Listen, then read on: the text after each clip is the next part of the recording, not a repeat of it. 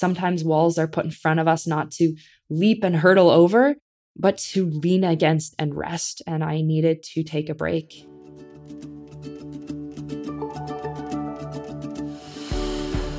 Welcome to Unspoken Bravery. I'm your host, Erin Mielzynski, a multiple time Olympian. Skiing started as my first love and quickly became my greatest teacher. This podcast is meant to take a deep dive behind the capes of our everyday superheroes and find out what's under the brave spirits, the fearless feats, and the nerves of steel. It's normal to feel fear. Hardships lurk around every corner and yet, these roadblocks can be met with a challenger's mindset and turned into wonderful gifts. It's time to celebrate imperfections, to build bravery from setbacks, and to take our goals to the next level. So let's dive right in.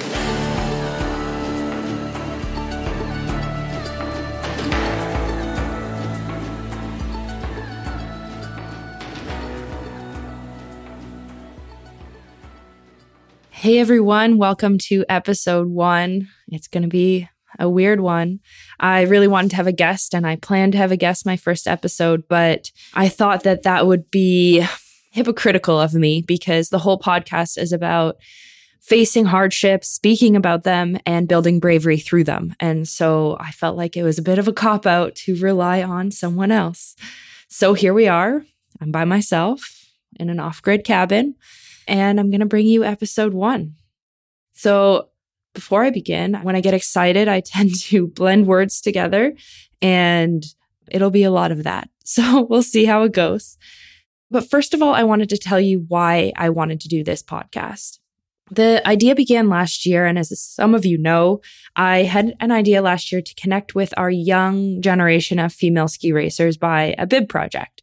And so I designed a bib with an amazing artist back home, two bibs actually, and put together a Google document for them to apply and sent, shipped, gave away over 400 bibs to female ski racers across Canada from all the way on the West Coast to all the way on the East Coast and connected with a lot of them or their parents or their coaches. And it was really beautiful. And as I was reading over the Google documents and I read them all by myself, a thought started to take shape because one of the questions was, why do you love ski racing?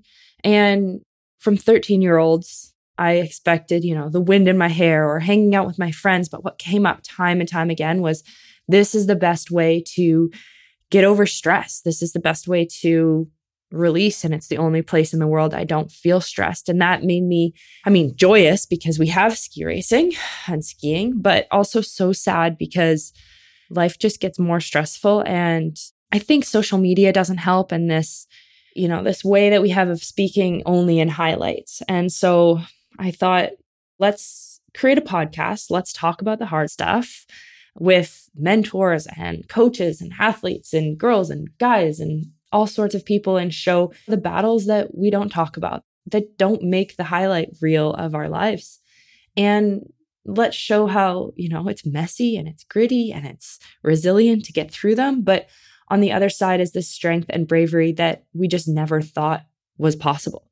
And I was thinking, what a better way to connect with people than to share some of those very vulnerable moments. And so let's talk about this unspoken bravery and use it as a way to kind of drown out that highlight reel and get actually real and raw and gritty and tell the truth. And so a lot of people ask me on my Instagram why I tell the truth. And I answered someone the other day, you know, what's the point of living this privileged life? Because I don't pull the blinders on. I know that what I'm doing is privileged and it's amazing. But what's the point in living it like this? And also, what's the point in going through some of the things I've gone through, some of the hardships, if I'm not helping someone along the way? And so that's why I share. I share because it's normal to feel fear. It's normal to not have motivation some days. And it's normal to have days when you just sit at the side of the hill and cry. And it's also normal to have those amazing days and those highlights and days when you feel beautiful and like the sunshine, but it's just, it's not all the time. And we're showing it like it's all the time.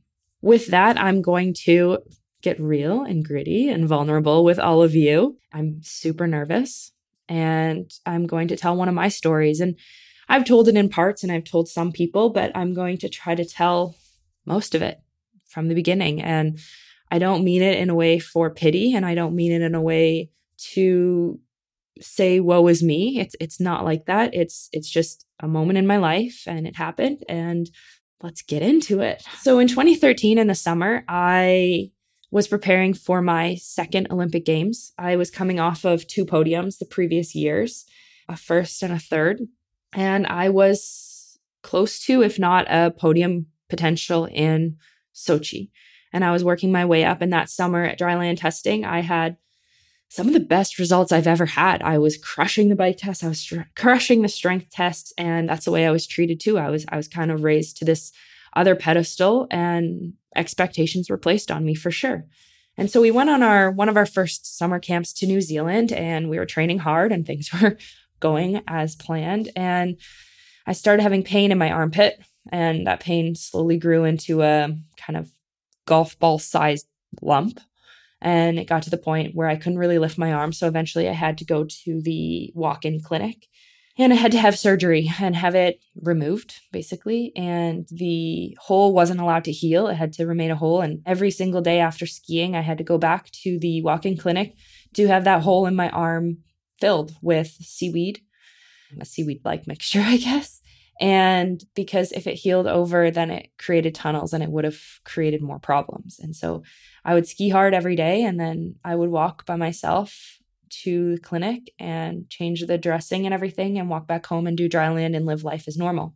And I was put on a course of antibiotics, which about three weeks later, after using the antibiotics, we found out that it was the wrong antibiotic and I had to switch antibiotics. So I was on antibiotics for many, many weeks and two different types. And honestly, it just, it killed all the bacteria in my body, but killed all the good bacteria. And so I had no more antibodies to fight really anything. I had no, I had, my body was done. And on all of our heart rate tests, I was red zoned, I was red lined, and I couldn't seem to get that energy back. And, you know, I didn't rest. The Olympics was coming. I was a podium, hopefully, contender, and the Olympics were coming, and I needed to keep training. And so I did.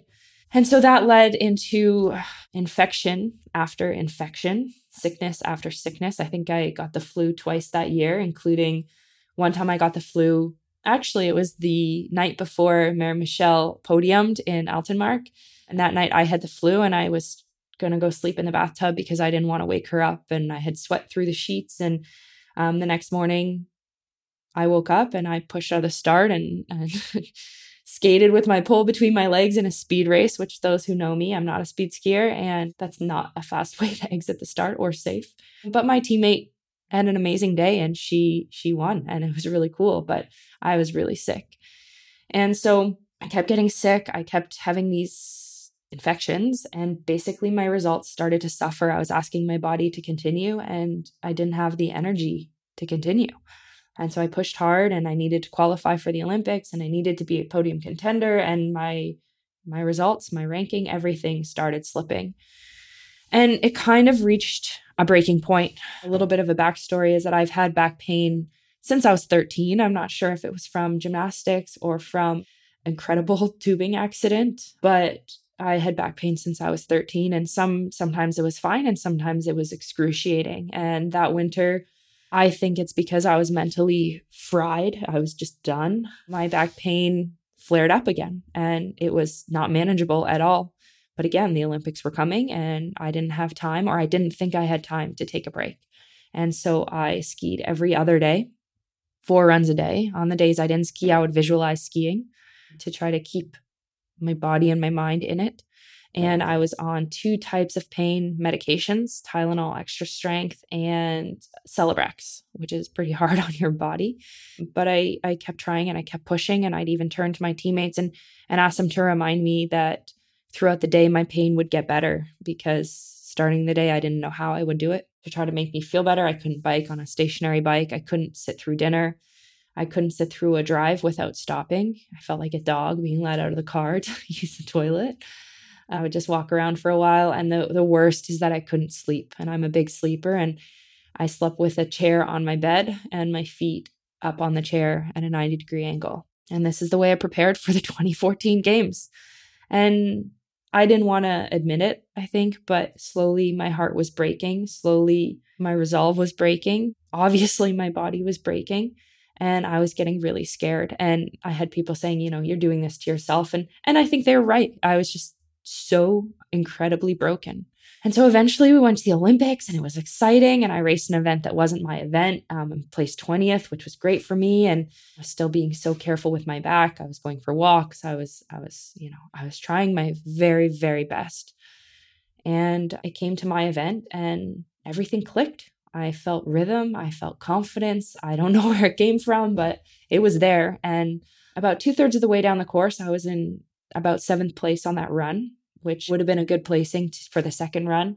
But I straddled and I, when you straddle, a gate goes between your legs, which is disqualification. You can't do that. So I was off by a few inches and my ski took the wrong path. And that was the end of my Olympics and something that I had trained four years for, something I had put everything, everything, like literally financially, mentally, physically, everything I had into this Olympics. And it ended. It ended with the straddle, with being inches off.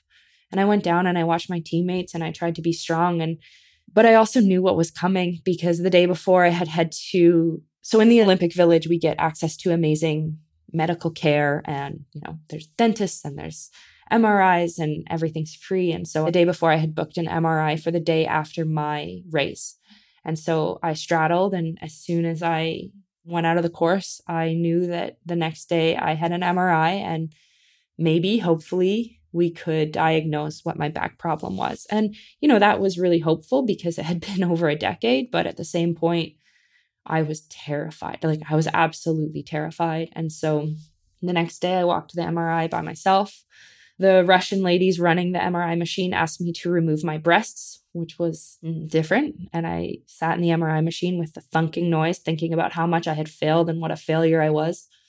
And I, I got out of there, and the Russian ladies told me a bunch of names in Russian, which I tried to write down, and so I could Google them later. And and they were really scary things that they thought was going on with my back. I left Russia and went to our next race location. And in that time, a Canadian doctor read my MRI and he said because there was so much damage and deterioration in my back, he thought very strongly that I had rheumatoid arthritis which that that was really sad for me. And if anyone has rheumatoid arthritis my heart you know it goes out to you because that would have been an incredible game changer for me. It would have been really hard to continue and it would have been really hard to live the life i do now. And and it was it was a really scary time for me but again i didn't rest i just kept going with these diagnoses I, I just kept going and i didn't wait to confirm. I didn't wait to have a blood test, anything. I kept going. And so finally, I reached our last World Cup of the season.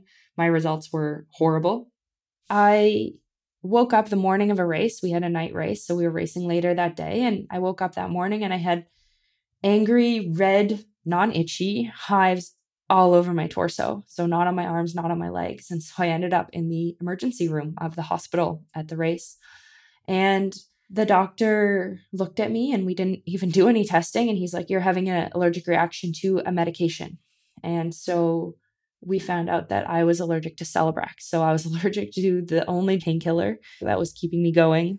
And it was really dangerous. It was a dangerous reaction, and you couldn't even test for it because it's it's so dangerous to test for. You have to have doctors and nurses and everything in the room.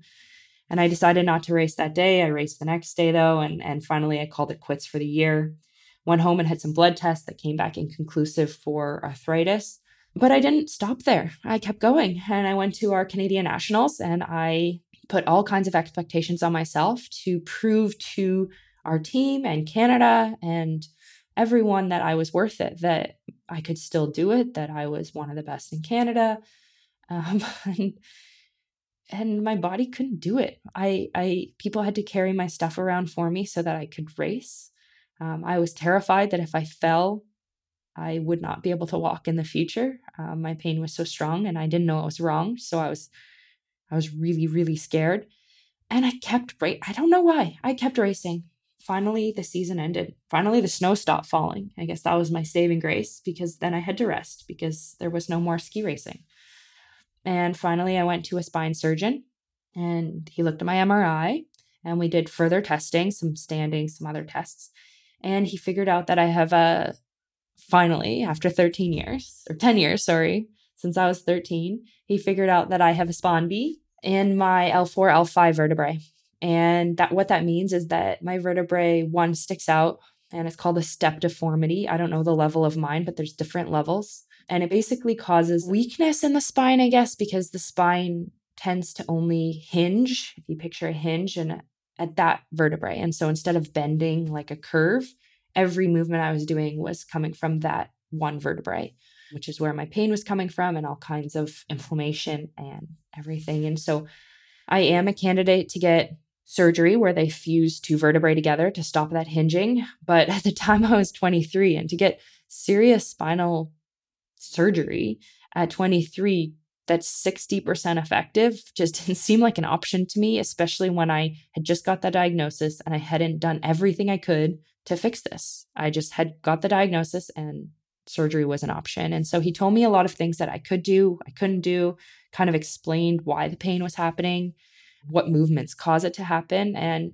he told me that if i if i fell i wouldn't become more injured and i'm going to deal with this my whole life this pain. But um, if i'm strong around that muscle the other muscles can kind of work instead of that hinge and i could teach myself how to move again. And so i went back in the summer and i trained really hard with my physio and i was exhausted physically, but especially mentally, trying to retrain my spine how to bend, to not just hinge at that one vertebrae. Stopped all activities that caused pain. I, I stopped road biking. I stopped surfing. I stopped paddleboarding. I stopped, you know, a lot of the things that you see me do that are incredibly fun. And I really focused on healing and I became my own advocate. I'd say no to a lot of things, which I had never done. I'm a bit of a people pleaser. And, you know, I want to say I'm so proud of myself for getting through that but I'm not. I'm really not proud of how I handled it. I did the only thing I knew how to do, which was continue and to ski and to ski race and to be resilient and to be determined. And it wasn't strategic at all. I just knew how to put one foot in front of the other. And yeah, that's that's strength, I guess. But I I never rested and I never took a break and I never said this is it, you know? And I was an adult. And so the next season, I promised myself that I would do it differently. I promised myself that I would listen to my body. I would advocate for myself. I would rest more and I would be strategic. And so the season began and I, I couldn't ski very often. I would ski until I had pain and then I would stop skiing. And I trained less than ever before. Um, but somehow I had this little confidence behind me, maybe because I had lost it all the season before, almost all. And I started to claw my way back up. I had lost all of my rankings. And so I had to start kind of from ground zero. And what was really cool is that I celebrated the small successes. So when I could do six runs instead of four, I celebrated. And when I, you know, had two finished runs in the finish line, because the year before I wasn't finishing, I celebrated. And when I had my first top 20, I celebrated. And the year was filled with all of these tiny little celebrations and this confidence and trust in this small circle that I had around me because I had lost trust in a lot of people the year before. What was really cool is that that was one of the best winters and seasons of my career. At least it was the most memorable. And the peak of the season is at World Championships in Vail, Beaver Creek. First of all, I came sixth in my event and I got to stand up on the stage in front of thousands of people while they cheered for Mikaela Shiffrin, who had won. But that was really cool, like feeling this, I don't know, energy and excitement for alpine skiing. And I was just in it and I was there. And I came sixth after this terrible season. And that was really cool. But the memorable part, and my people always ask, what's your favorite part memory of ski racing? And this is my favorite memory. It's when we placed second at the team event and the parallel event for the first time in history. And what's really cool is that Canada and ski racing is kind of David versus Goliath. And we kept going up against these Goliath countries, Austria and Germany and Norway and Sweden. And somehow we just kept getting to the next round and pushing further forward. And it was so cool because skiing is an individual sport, but we're part of a team. But at this parallel event, we were part of a team for a team. So I was racing for my team. I was racing more for Canada than I ever had in my whole history. And we came second and we stood on the podium at the world championships, which blows my mind. And we were, again, we were up against not only these Goliath nations, but these Goliath racers.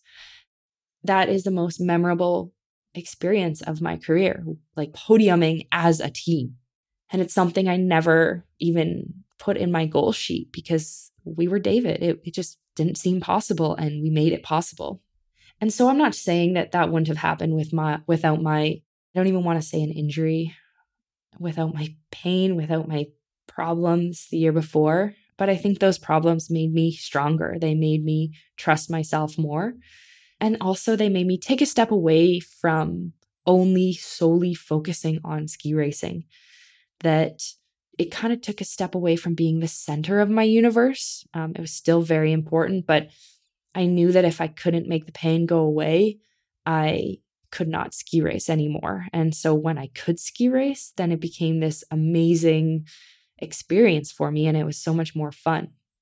Also, it made me realize that it made me hold my circle of trusted people closer and make it smaller.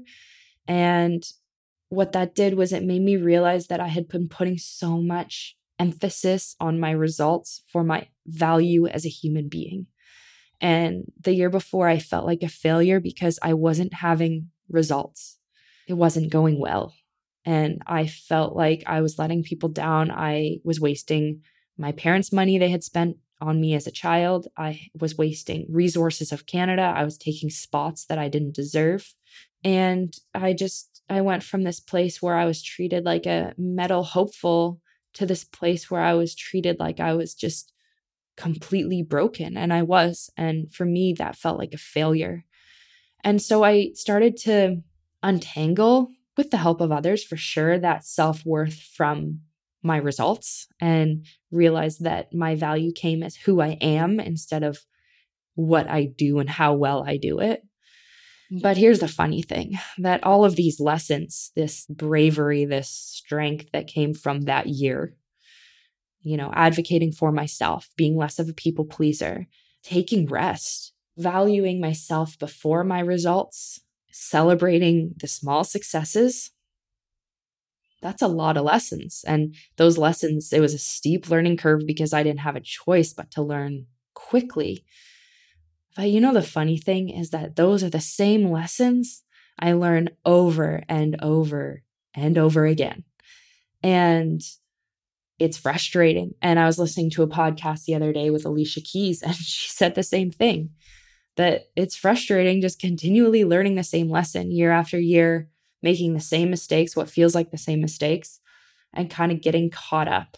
And what I'm hopeful for is that every time it happens, I bounce back faster. Every time it happens, I become more compassionate. I become more me. I focus more on my values. My inner circle becomes stronger. And I'm able to advocate a little bit more strongly for myself. And that's for my physical health, obviously, for the pain, but also for my mental health. And we keep talking about it, and it's becoming less of a, a taboo subject to talk about.